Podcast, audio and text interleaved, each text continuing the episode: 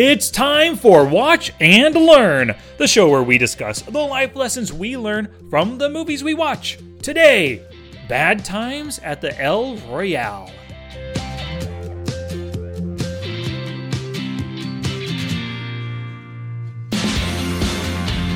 Hey, movie maniacs! My name is Sky, and I'm here with my brother Dusty. And I think from now on, I'm gonna be covering every mirror in every hotel room I stay in. Uh, what about you, Dusty? How are you going to change the way you stay in hotel rooms due to watching Bad Times? Nah, I'm not going to do that. I'm going to go ahead and leave it wide open. Let the world see open. what you got to show. exactly. Nice, man. Hey, before we get to the movies, you know, I've got to tell you something. Me and my youngest son, Dalen, we were watching Deadpool 2 the other day. As we were watching it, I told my son, Hey, are you looking forward to the PG 13 version coming out in December? And he said, Oh, why? Why would we want to watch a PG 13 version? And I thought about that before I answered him, and I gave him three answers why they might, uh, why they probably created a PG 13 version, right? So, my idea, reason number one, is because they have a killer idea for a Deadpool 2 PG 13 version. And have you seen any screenshots or like what uh, what Ryan Reynolds tweeted out about it? No, I haven't seen a thing. I didn't even know there was a PG 13 version. Yeah, so in December, they're releasing PG 13 Deadpool 2, and Ryan Reynolds tweeted a picture that looks like him reading a book to an older Fred, eh, Fred Savage sitting in bed. So it, it seems like they're going to turn Deadpool 2 into kind of like a like a, a grandfather reading his grandson a story, like in The Princess Bride. So they're going to make it a PG 13 version, probably cut, cut out a ton of the dirty humor and a lot of the blood and stuff. But my guess is they're going to add a ton of kind of PG 13 ish jokes to it and maybe edit the movie so that a PG 13 audience can see it. So I think the first reason why they're doing it is because they have a great idea for a funny a funny way to present Deadpool 2, you know? That The is- second reason. Oh, I'm sorry, what were you going to say? No, no, that's just crazy. I had no idea that they were going to do something like that. That is very, very cool. Yeah. The second reason might be simply to make extra money, right? Deadpool 2 was such a uh, such a colossal hit that if you release it again uh, for a second version with additional footage maybe or additional jokes and stuff, you're going to make an easy 50, 100, 200 extra million dollars on the movie. You know what I mean? Well, because they're not doing a whole lot new. Like there's they're not reshooting the entire movie. It's just adding in extra scenes and doing yeah. So that's that's smart for them. Yeah. And my third idea, the third reason possibly why is because um, all Marvel movie, movies are PG 13. So the Deadpool creators, Ryan Reynolds, the producers, and everything, maybe they want to show that Deadpool can work as a PG 13 uh, concept or uh, in a, in a PG 13 format so that now it's easier to bring him in to Marvel movies, seeing him already in PG 13, see how it works. Bam, he's easy to place in the next Fantastic Four or Spider Man or whatever kind of movies Marvel's going to be making. That sounds very very cool. I agree. So those three things are just really really great ideas or great reasons why they would do it. So it makes sense. Yeah, so I'm really looking forward. I mean, I'm actually going to take maybe not the whole family. My my, my wife might might want might not want to see it again, but the kids definitely will go see the PG-13 movie. Yeah, that's cool. Sweet, sweet. So let's get to the movie, Dusty. What did you think about Bad Times at the El Royale? So I guess when I left the movie, I I had a little bit of a a feeling like, man, I feel like I it was I, a emotional roller coaster, or I feel so emotionally sapped, like just drained.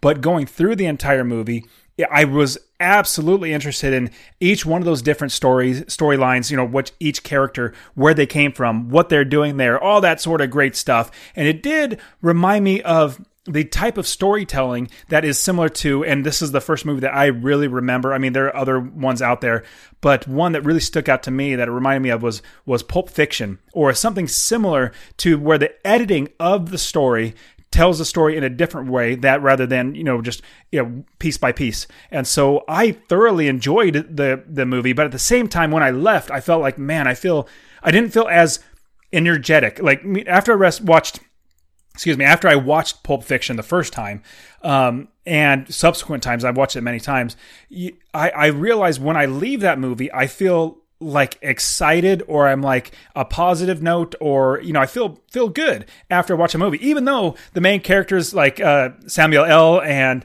um, John Travolta die and we know all the bad things that happen um, in the middle of the story but at the end, when they're leaving, you have um, you know Honey Bunny and what's the other um, you know robber. They get off scot free, and you know they kind of get going. And that that was like a twenty minute scene where it really kind of you know it feels like a good note. And then you see Samuel and, and John Travolta leave, and that's a good note. And so that was when I leave Pulp Fiction, I get a good note. But when I left Bad Times at El, um, El Royale, it definitely I felt like on a sour note, but at the same time, it was very, very entertaining. I always wanted to see what was happening next. Who was this guy? What happened there? Why did she hit him with the in the face with the Yeah. champagne bottle? All that stuff. So, what did you think? I was I, I was kind of the same boat as you. I was on I was really interested the entire time, wanted to see the backstories, and I really liked how, just like you said, Pulp Fiction, um, you know, does a little time skipping and going back and forth. I really liked how this movie kind of followed how Lost did. You remember when the show Lost, and Drew Goddard, he's the writer and director of this movie. Um, he also wrote quite a few episodes of Lost. Well, what I really liked about Lost, especially those first three seasons, was you'd be following them on the island and then you would do a flashback to something important from their past that relates to what's going on right now. And what I liked about this movie is how they did those flashbacks to relate to either um, why the person is there at the El Royale or why they are the kind of person they are. And so I thought they used the flashbacks really well. Um, I understand what you're saying about Pulp Fiction. Pulp Fiction didn't really do flashbacks. It was more like one entire story with skips back and forth within that story. So there's, you know, kind of a small difference there. But I totally understand what you're saying. At the end of Pulp Fiction, you were like, wow, that movie was killer. It was awesome. I feel good. This ending was good. I see uh, the characters surviving off into the distance. But yeah, at the end, some of the good guys died, and it was a bit draining. I would agree with you there. I did really enjoy it though, and usually I, um, in in going through a movie, I I don't necessarily feel as I didn't in most movies feel as like I really want to know what's going on, Yeah. and you know why did that happen? Oh my goodness, she hit him in the head with a bottle with a champagne bottle, you know things like that is just really really cool. It's like man, that was out of nowhere. Um, now, what did you think about the timing and the the the way there were some slower parts in the movie, some faster parts? What did you think about the timing of the movie and the editing and the storytelling? Everything felt really nicely paced to me. I didn't feel bored at any given time because I knew that, oh, pretty soon something's going to develop. Then we're going to see a fat flashback to help us understand why this character's doing what they're doing or why they're there. So from the very beginning, I got a sense of what what to expect from the movie. You know what I mean? So I didn't feel any I didn't feel like it was a slow burn, like it was too slow in the middle or the beginning or the end. I really liked the pacing the entire time. Now, before going to the movie, I looked at um, you know, IMDb and it said two hours and twenty minutes. I was like, oh my gosh, I didn't realize I was getting myself into an over two hour movie. But it did not feel like two hours. The time flew by for me. I was enthralled from minute one. I agree. I didn't even realize. I didn't look to see how um, how much time it took, uh, or you know, just you know, start to finish. I just remember getting out like, man, it didn't feel like some long movies that are just completely long. Um, what did you think about you know leaving this type of movie and feeling like a uh, Meet Joe Black, or there was another movie that was very similar where you know you leave and you feel like, man, I just emotionally just spent two hours just being deranged. Do you have any any thoughts like that? Yeah, you know, you just said Meet Joe Black, and it also brought to mind another movie with Brad Pitt called The Curious Case of Benjamin Button. Um, I really liked that movie. It was super good, but I guarantee I'm never going to watch it again because at the end, I was emotionally drained, as emotionally drained as any movie I've ever seen. Now, if that is, if I would give the emotional draining of Benjamin Button a 100, I would give this like a 70. I don't know if I'm ever going to watch this movie again. I would totally recommend to anybody who likes um, uh, The Hateful Eight, Pulp Fiction, Clue, any kind of movie where there's skips back and forth in time, or if you were a fan of Lost with flashbacks and stuff, I totally recommend this. But I would understand for myself and for anybody else if you watch it once and never watch it again. I loved it, but I don't know if I'll watch it a second time. Yeah, I'm with you. And I'm glad you brought up the idea of Clue because that was I actually have that in my notes to talk about is Clue was definitely a fantastic movie where they had backstories. Now they didn't have alternate endings in this movie like Clue did, but I do enjoy this type of storytelling because it keeps you on your toes. It's it's not I wouldn't say anything like this, but it's a creative way to do editing. And think of the movie Memento. Memento, you actually watch the movie backwards. Yeah. And so that is just crazy to you know wow, that's a a whole new way. Like nobody ever I never thought, you know, let's watch a movie backwards. Um so I really enjoy the storytelling. Now I wanted to switch gears a little bit what did you think about um, Thor and his? I like to call him Thor. Um, what did you think about him and you know his character? Now it was totally different than what we've seen him in the past. Everything from you know obviously being Thor, everything in the Marvel movies to when he was playing in um, the Red Dawn, the new Red Dawn remake, um, and other movies. You know he's totally different. What do you think about his his um, acting as well as the character that he played? I freaking love Chris Hemsworth even more after seeing this movie. So we've seen him in some, you know, in some dramas or military action type of movies, and we've seen him in all of the Marvel superhero movies, and we've seen him in Thor Ragnarok. So we've seen him pull off drama, we've seen him pull off action, and we've seen him pull off some crazy good comedy. And now in this one, he's a character that he's never been before, like a uh, a super good looking. Well, he's always good looking, but good looking charismatic, smooth talking cult leader, and he totally pulled it off. I believed when I looked at him that he's the kind of guy that would have people under his thumb doing his bidding, um, able to smooth talk the ladies into joining his cult, sleeping with him, all that kind of stuff. Some of those scenes where he gave um, the other characters like a really dead eye look, especially a couple times when he looked at Jeff Bridges and Cynthia Erivo, which we'll get to Cynthia in a little bit. She was killer, but Yeah.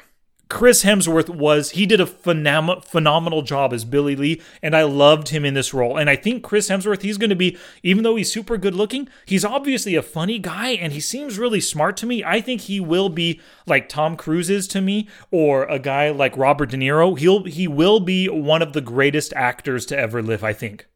After seeing him play in this show or this movie, I can definitely put him right up there, or at least he is on target to be right up there with one of, with with all time greats. And watching this movie got me thinking of two things. Um, one, it really got me thinking of.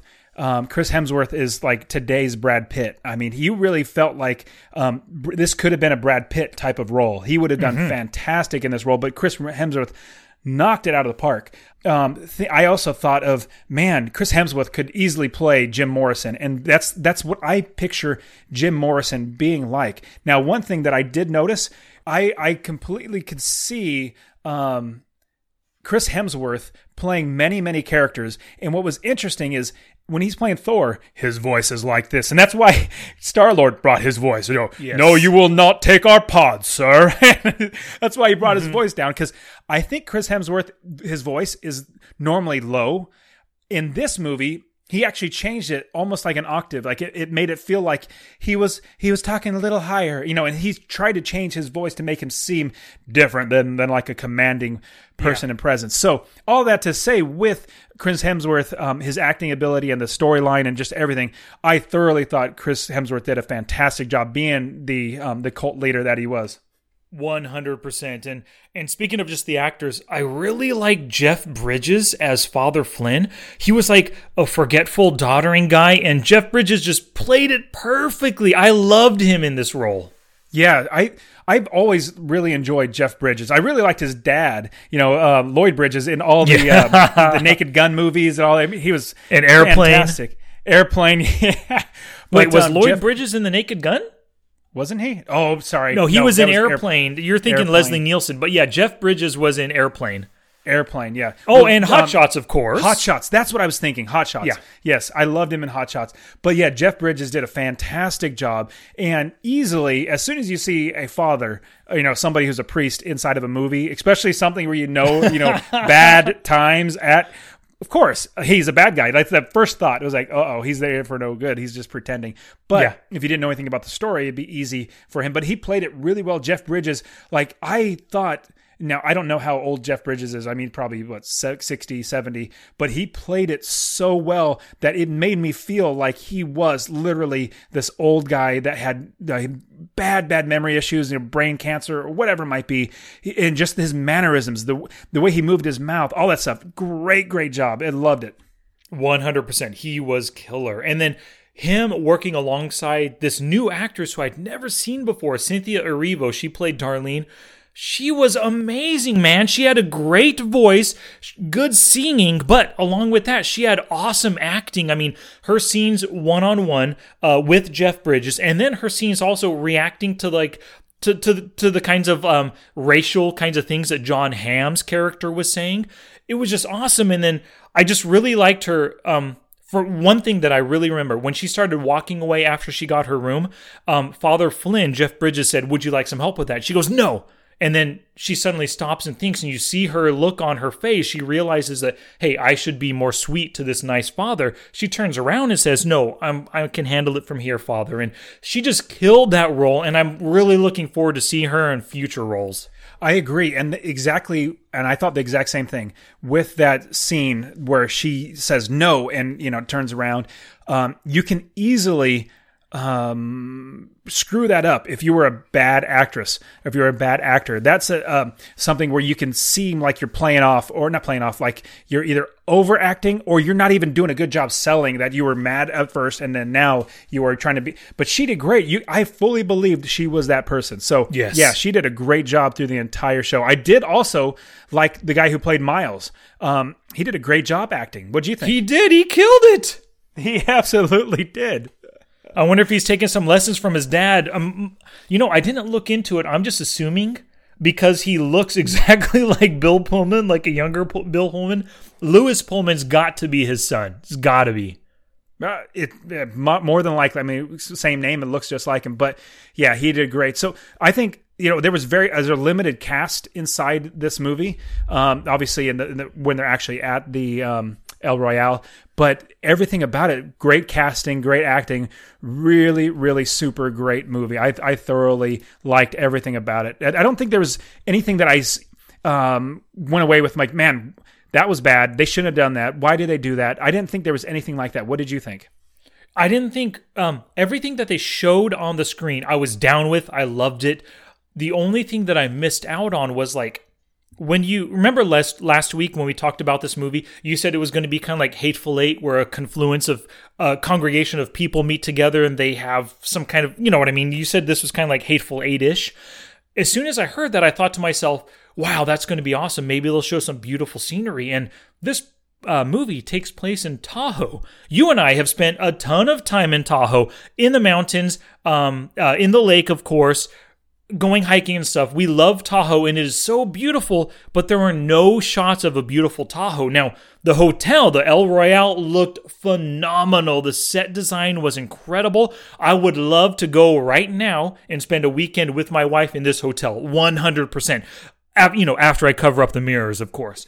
But It was a beautiful hotel, but why weren't there any beautiful shots of Tahoe or the mountains, the lake, or the road up to the hotel as the characters were driving up to it, you know? Yeah, I, I'm right there with you.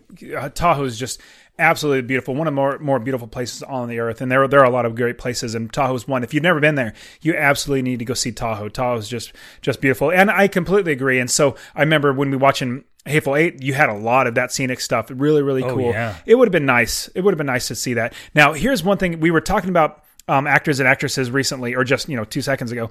But I wanted to bring up something. Whenever there is a killer in a movie, you know somebody that's bad and is you know the bad person in the movie uh, that has uh, is basically you can tell is um, not necessarily methodical, but is in um, uh, what's the word? Um, well, maybe I'll explain it, and then maybe the word will come with me.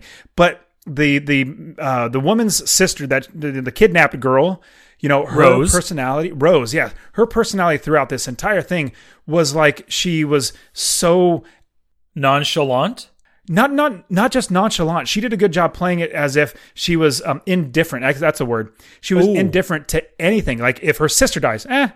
Or you know, it's like uh, she's just her face is so a killer with no emotion on their face, face being either angry, mad, upset. Only time that she showed emotion was when um, or uh, necessarily showed was when Billy Lee died. The other time was when she woke up, you know, right in the middle of, uh, you know, being kidnapped, and she woke up trying to see where she was.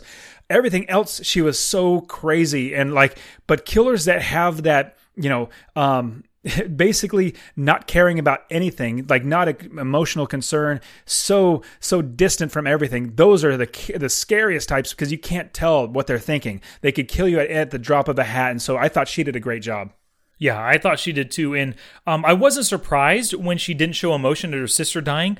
Uh, I just kind of expected that would happen in the movie, um, but she did. It was it was pretty obvious that we, she she was fully under, like one hundred percent under um, uh, Chris Hemsworth's Billy Lee cult leader's um, sway. You know, she was 100% devoted to him, didn't care about what he did, or uh, I shouldn't say didn't care. She probably supported everything he did, and she was her puppet. And I think I think that that actress uh, played that splendidly.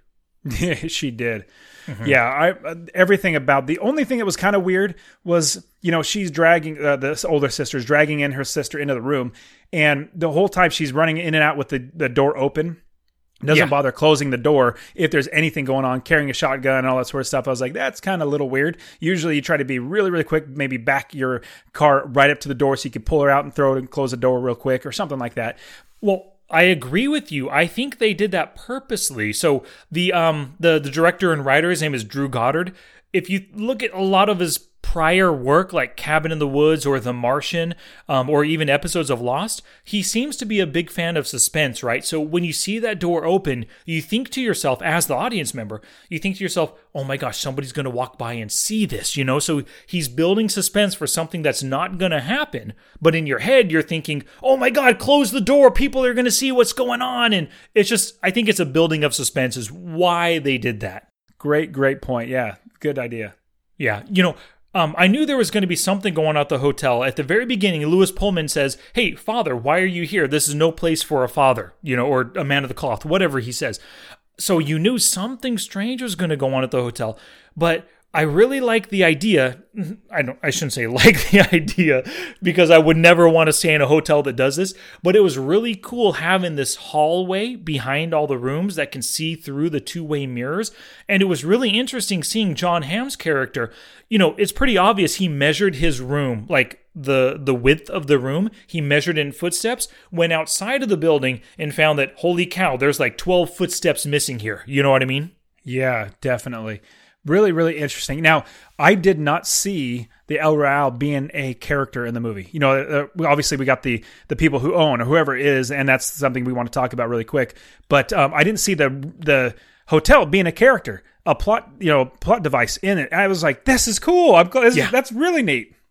100% it was. You know, what I liked about the hotel, so there's this whole thing in the movie about choosing right or wrong, black or white kind of a thing the hotel itself gives you the choice. You can stay in California or Nevada, you know?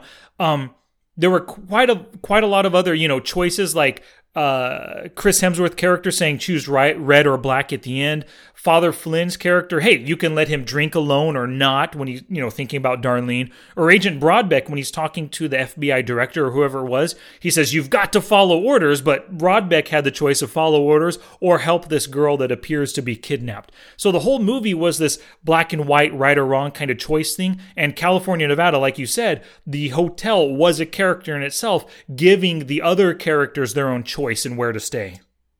Now, that's a great point. Now, in California, do you think they didn't have that same, um, you know, same deal with the mirrors and everything?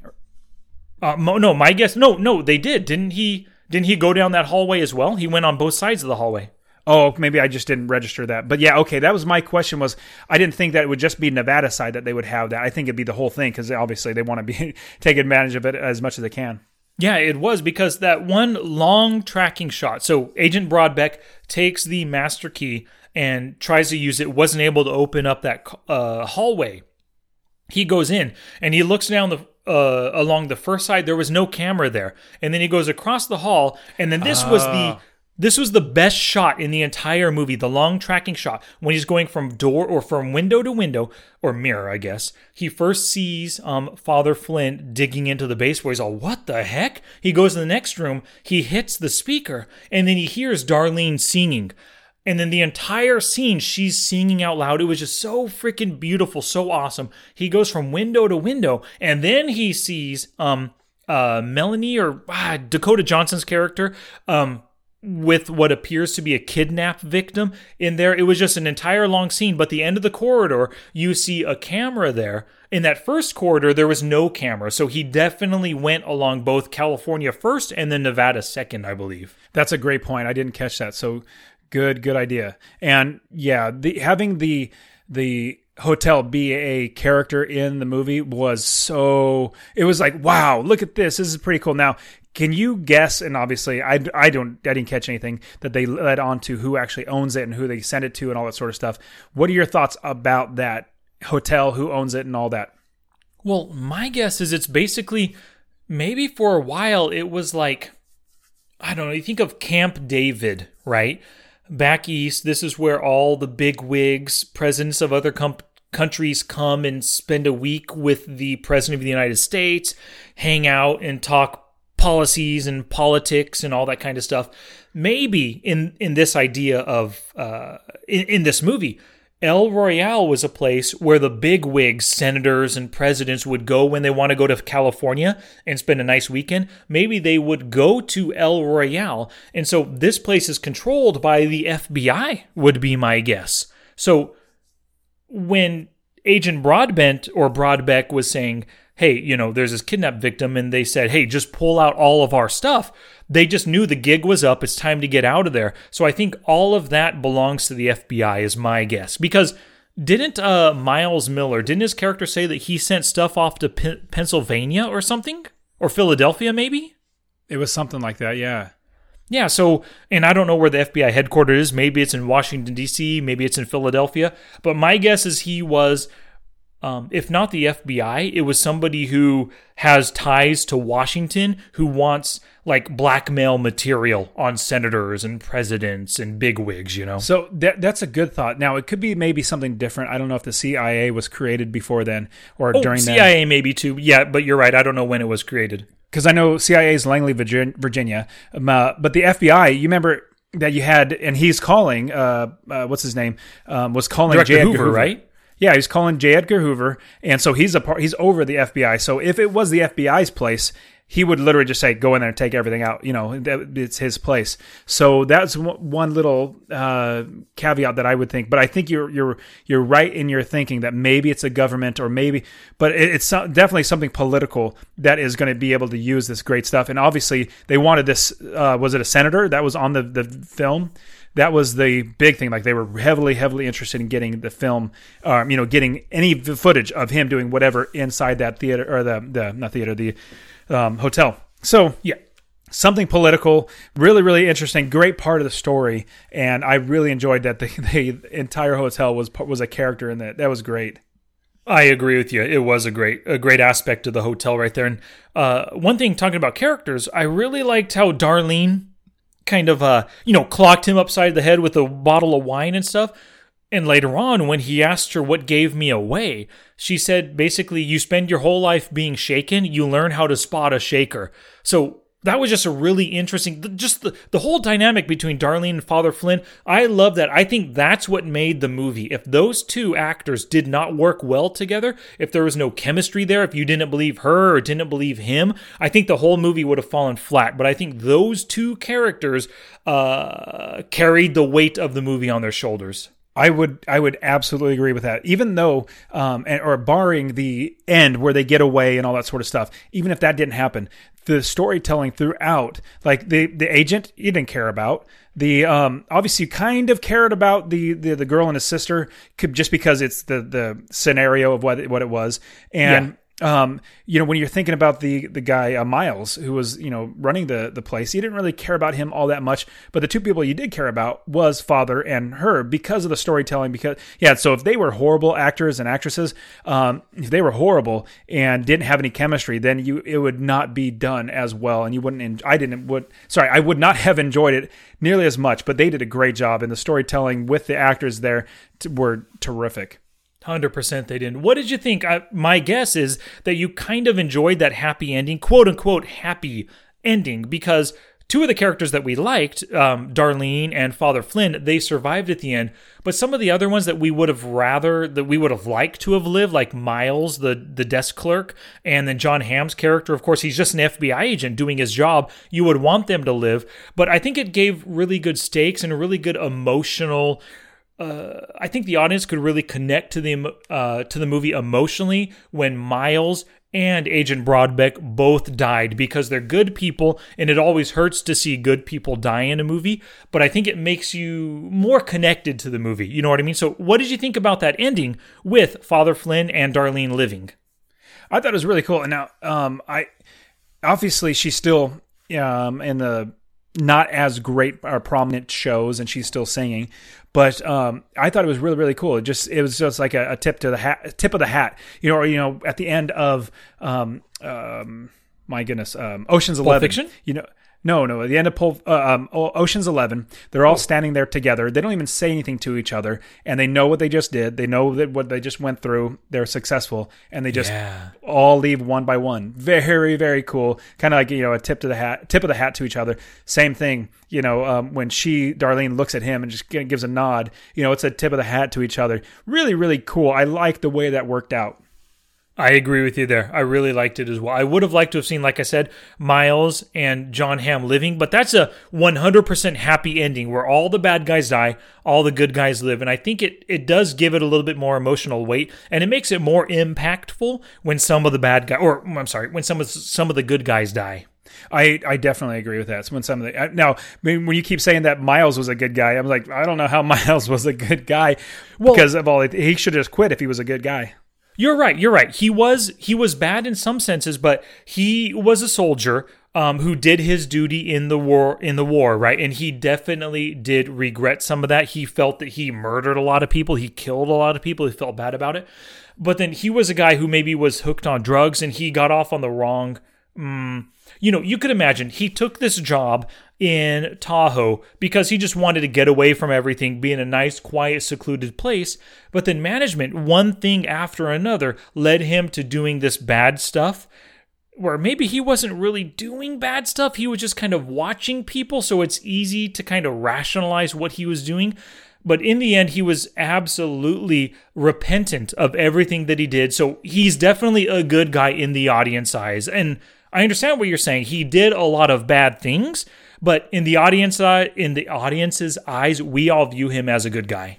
I completely agree, and that's that's the key that you brought up was he was a repentant. You know, he was penitent. Say he wanted to, like, he wanted to just get rid of all that junk, even though he knew it was wrong and he shouldn't have done it in the past. And he's saying now, like, in deep down, he's a uh, wants to be a good person, or you know, live well or live a good life as best as you can. Even though you know, if you if you do one, if you kill one person, then uh, you're probably considered not the best person in the but not as bad as like Billy Lee. You could tell he was internally evil. Or um, Rose, she was internally evil, as opposed to um, Miles, who didn't seem like that. Like he was just either circumstances or whatever it might be. Um, yeah, so you you hit the nail on the head with that. Yeah, yeah, hundred percent. So, um, and thinking about what you said in the very beginning, you know how this movie just is emotionally draining and all. On a rewatchability factor or scale, I would give this a two. I might watch this again in the future, but I definitely won't be buying it, and I definitely won't be renting it at the Red Box. You know what I mean? If it comes up somehow, somebody's watching it at their house and I'm invited over, I'll watch it, but I don't know that I'll watch this ever again. Kind of like I watched uh, Pulp Fiction, like you said, over and over. I've seen Hateful Eight four times now. You know what I mean? I this might be a one time watch, but that doesn't take away from how good it was in this one watching. Yeah, I would definitely agree. Now there was a movie um, written by M Night Shyamalan. Um, it was the first movie that came out with Bruce Willis. What was that called? Six Sense. Six Sense, yeah. So that was a fantastic movie, and um, you know everything about it. Storytelling was so dramatic and so like like new, um, and, and and you know the twist at the very end was like, wow, this was crazy. But I literally only watched it once, and even though I want to go back and watch it again because of this, you know, I now I know the ending, I know how to what to watch for and see and all that. I still have never gone back because I was so emotionally drained, and I really don't want to go back. And if you think about um, just the different types of movies, the way they, for me and other people might be totally different, um, which is completely understandable. But Thor Ragnarok versus Thor the Dark World. I've watched Thor Ragnarok like seven or eight times with the kids. Dark World, I think I've watched it uh, once by myself uh, or with the wife, and then one time with the kids so they, they can see the storyline. But other than that, they don't want to watch Dark World again because it wasn't, it didn't make you feel entertain not entertained that's not the best word but you did weren't emotionally drained. Like you were actually emotionally built up and then when you get out of the movie it, it feels good. So same thing with sixth sense. With this movie I didn't get I didn't feel built up and you know looking back now I I remember almost every bit of it and I don't need to watch it again or it's not like a desire to watch it again. And at the same time I get emotionally drained. Um, and it's like you know I have it was a great movie to watch. I would definitely recommend anybody to if they want to see something like this go ahead and watch it wholeheartedly um, but on the watchability factor rewatchability factor you know a 2 out of 10 I would say you know if it Well, was I like it uh, my rewatchability factor is like one out of five, so it's like a two out of five is my idea. a 1 out of 5 or a 2 out of 10 Well, no, no. Uh, my my rewatchability factor is on a score of five, Oh, so one to five. five. So I give this a two. two out of five. Yeah. So honestly, if this was on, you know, on a Saturday, I was bored and I was just, you know, flipping through the channels. This was on. I would not not watch it. Like I wouldn't change. Ah, let's not watch it and change it. I wouldn't mind watching it, but I would not go out of my way to watch it. Yeah. So I'd say it's like a 1.5, maybe a two. Yeah, I'd say leaning up to a two because it was entertaining. Um, absolutely. So I maybe maybe a two would be good for me. Cool beans, cool beans. So before we get to lessons learned, anything else you want to talk about the movie? There was one thing that I thoroughly appreciated. Obviously, this is a bad movie. Obviously, this was um, uh, not bad movie, like a bad, like don't watch it. But bad things go on in the movie, and it's definitely a rated R movie. Um, one thing I thoroughly appreciated, there wasn't even like the whole. They could have really taken this down a a gratuitous route of showing like just rampant sex, rampant drugs, rampant this, that, and the other Like, Violence. they could have been, yeah, they could have been so like so de- um, debauchery, like had so much debauchery in it, but they didn't, and they pulled it off really, really well. To where you know what's going on there, your imagination goes because you know uh, Miles tells the story. But I thoroughly, thoroughly appreciated that it wasn't so uh, de- you know, had so much debauchery in it that it would like turn me off. Like if it did have, if it did literally show that stuff in the movie that Miles was explaining, I probably would have got up and said, you know what, I just don't want my brain to have that thought in my head. Yeah. just having the you know the image of him ex- explaining it was you know irritating, not irrita- irritating. Storytelling was good, but I was like, you know what, that's enough for me. So I thoroughly thoroughly appreciate it. And other people might, you know, hey, I want to see all that sort of stuff. But for me, I was glad that they made it not so gratuitous and they made it, you know, uh, just a good story. I agree with you there. It is rated R, and I think it deserves that rated R rating. Yeah. And you're right. The audience doesn't need to be left with those visuals. Just the idea that those things happened is enough to drive the points of the story home, I believe. Absolutely, absolutely. Because you know, the, some some movies they just put a beautiful girl on there and make her naked just to get people to go watch it. Yeah. And they didn't need to do that. This movie was so much better, I think, without it. If they would have put it in it, it would have cheapened the movie. Yeah, true dat, true dat. So, my first lesson is once you start down the wrong path, it is tough to turn around. Now, this was like Miles doing bad things, like I said. He probably got started, management asked him to do one small thing, and then it led to, oh, a second, little bit worse thing, to a third, a little bit worse thing, going down the corridors, recording people. You know what I mean? And Rose falling under the cult leader's spell, killing somebody, then not even caring when her sister dies. Like, once you start down the wrong path, it is tough to turn it around.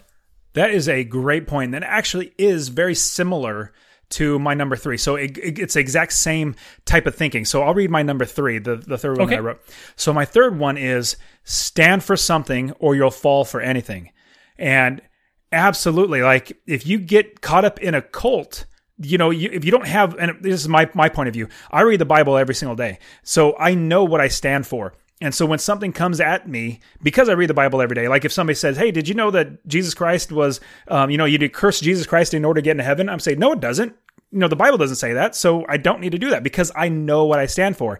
It's because I read the Bible every day, and I definitely would never join a cult because I know what you know what I stand for. So all of these characters, if they knew what they stand for, like you could tell Darlene knew what she stood for, or at least she was almost considering and, and developing it as she was going. You could see that.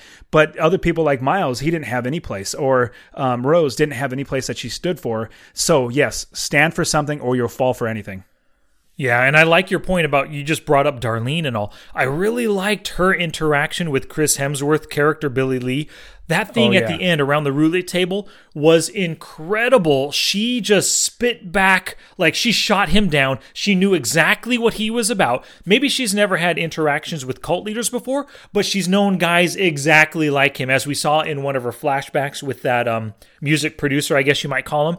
Um, she I loved how she just shot him down and then that's when he just shut up and he gave some of those evil looks to her and to Jeff Bridges character. I love their interaction and that goes right along with what you're that lesson that you're talking about there. Yeah, it was a great scene because with a cult leader, somebody that is is literally thriving and devouring fear, devouring like, oh, what's he gonna do? Is he, she's like, you're gonna do, and and uh, Father Flynn said the exact same. He's gonna do what he's gonna do. He Yep. does not deserve to hear your voice. Like, don't give him the power that he wants. He that's what he wants. He craves that power, and we don't give it to him, obviously he's gonna get upset. But you're you can only you can only handle or not handle um, you can only change your own actions like you can't change what he's going to do you can only change Yep. how you react to him or how your actions are and so she is like you know i know who you are you know i, I Yeah. know exactly i've been around you yeah so great i love that part of the story 100%. I loved it too. And I like how your third lesson dovetailed with my first. Um, my second lesson goes right along with the first lesson. The second lesson is it's never too late to change your ways. So, right at the end of the movie, Miles, he was obviously dying, but he wanted to repent. He wanted to change his ways. And sure, maybe you can't make it up to those that you've wronged, or you can't get forgiveness from them as well, but you can do right from this point forward. So as soon as Miles decided, you know, I'm going to repent, I'm on the right path, even though he was dying, it's never too late. He made the right choice at the end, you know? Yes, it, you're absolutely right. It's never too late. Completely mm-hmm. agree. All right, so my first one is, and you brought it up right when we first started the the uh, show here. Always look for wires and behind mirrors in every hotel and Airbnb you go to. Like double check everywhere, and don't do any funny business in the place that you are know that somebody else could potentially be watching, unless it's yours and it's physically yours. Uh, but yeah, I'm definitely always going to be pulling out light sockets. I'm going to be looking in phones. I'm going to look behind mirrors every place I go from now on. I love that lesson. That's perfect. Perfect takeaway from this movie for sure. Yep. Um, so my third lesson is we always revert back to our level of training in times of stress.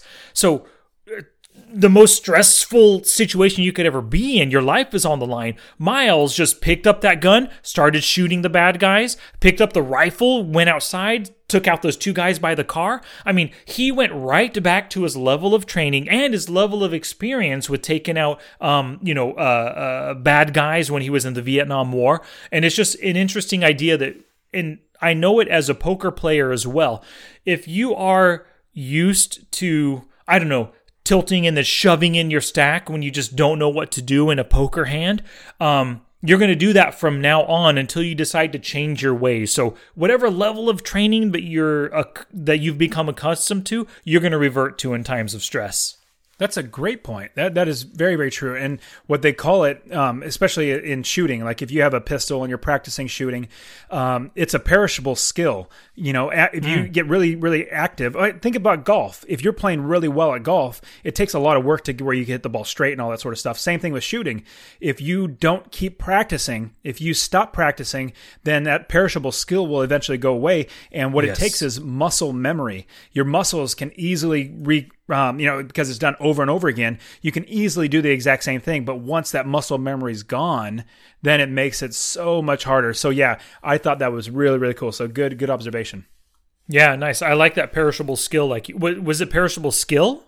Um, yeah, perishable skill. There, there are lots of things that we have that are perishable skills, you know, that our bodies actually do because you can remember how to do it, but physically your body may not remember how to actually move that muscle or Yeah. that muscle muscle's weaker than the other or whatever it might be. And so that's why when people train with firearms, they train specifically how it would be when it comes to, you know, time. Uh, like, I'm I'm thinking of, you know, soldiers or police officers or, you know, sheriff deputies, things like that.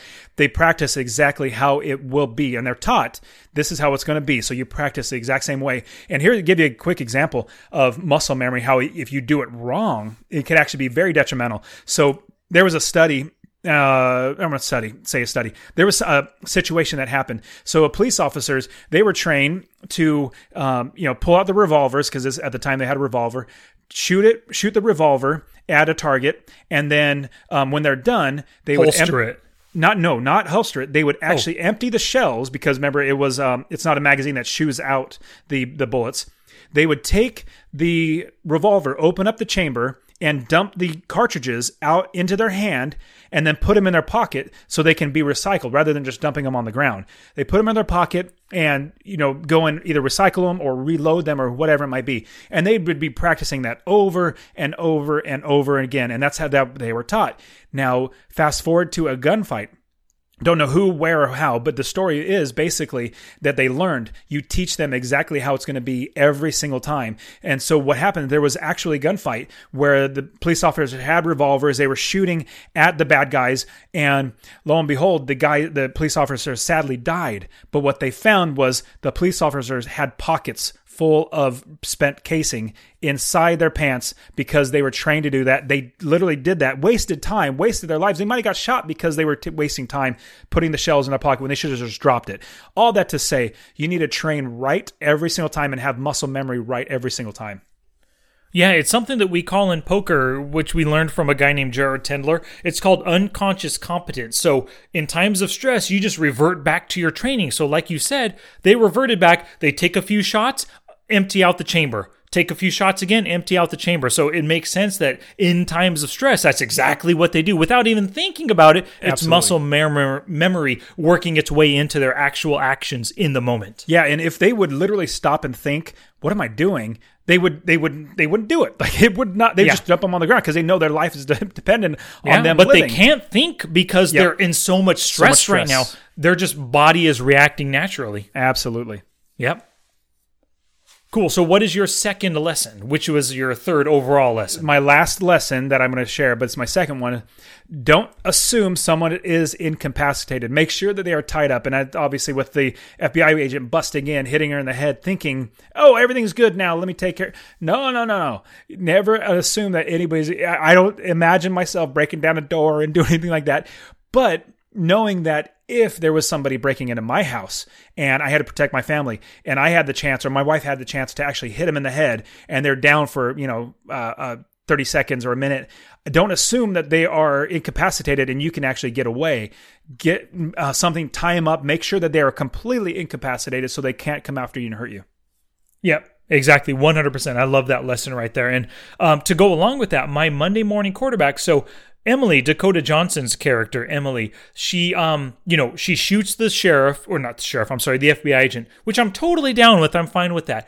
But then she leaves her brainwashed sister alone like even for like it was like 30 seconds with the phone line right there that was just the worst thing that you could do with somebody who is brainwashed because she obviously knew her sister was brainwashed that's why she was tied up and gagged um and she had said something along the lines of you know i'm gonna hold you this way until you break from i don't exactly remember what she said but she knew her sister was brainwashed leaving her alone for five minutes was a terrible idea Absolutely. So my Monday morning quarterback goes a step before that. Whenever you see the God of Thunder swimming naked, you run away. Yes how funny is that yes i love that one Do For not sure, 100%. Do not go swimming with the God of Thunder. That would be detrimental to your health, and you would get brainwashed because he is he's one uh, good looking dude. and seeing him dancing and stuff, I was like, oh my goodness! I bet there are a lot of ladies that are like eating this up. But man, Oh. he was Yeah. he was really. Uh, uh, charismatic, and he uh, Chris Hemsworth did a great job. But yeah, definitely don't go uh, swimming naked with the God of Thunder. 100%. How could anybody say no to that man doing whatever he does, saying whatever he says? How could you say no? It's really difficult. You've got to have a strong, uh, strong will, I believe, especially if you're a lost and alone girl like Rose was. I mean, she obviously ran away from her abusive father, probably ran away from her sister as well, went out to California, and then suddenly you find this guy who seems to know everything, who's very charismatic and convincing. How do you not fall under his spell? I I don't know. I, I was almost falling under the spell of just being in the movie. 100%.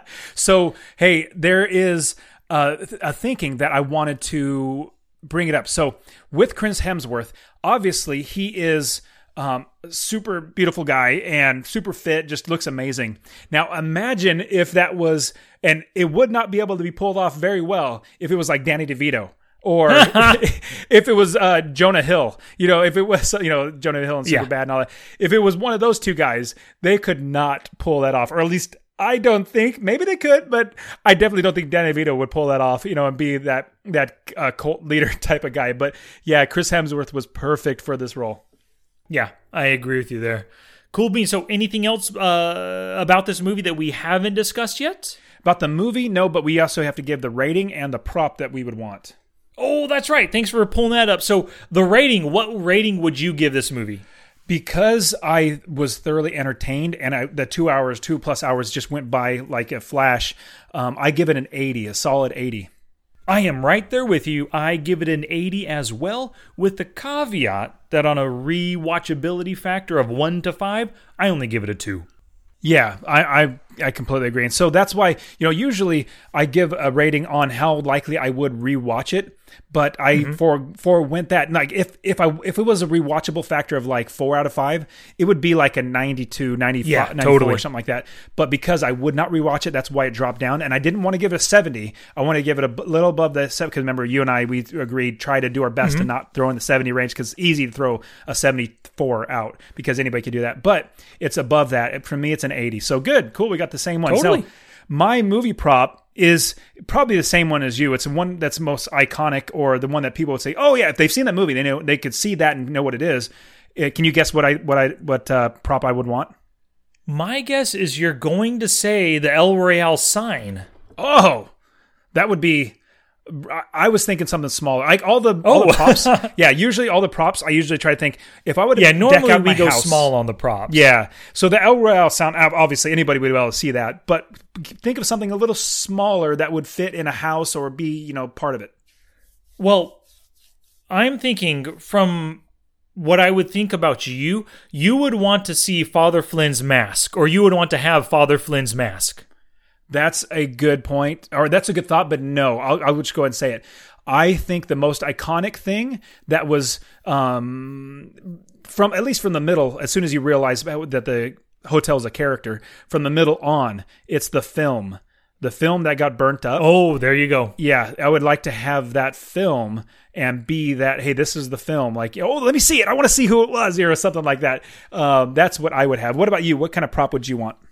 Gotcha. I I thought the very first thing I saw was that iconic kind of red money bag, and so that's what I would keep. That red money bag. Huh. Why? It just looked really cool. You never see a red bag in that style. They're always green or gray or black in that kind of bag. And just red just kind of drew your eyes to it. And it was really cool seeing Ron Swanson's character hiding that in the in the in the beginning of the movie. And then later on, um uh, Chris Hemsworth's character dumping money out of it. I think that red money bag is cool. The the second thing would be Darlene Sweet's like little tempo keeping green box. Oh, yeah, yeah. But the money bag is what I would choose. Very cool.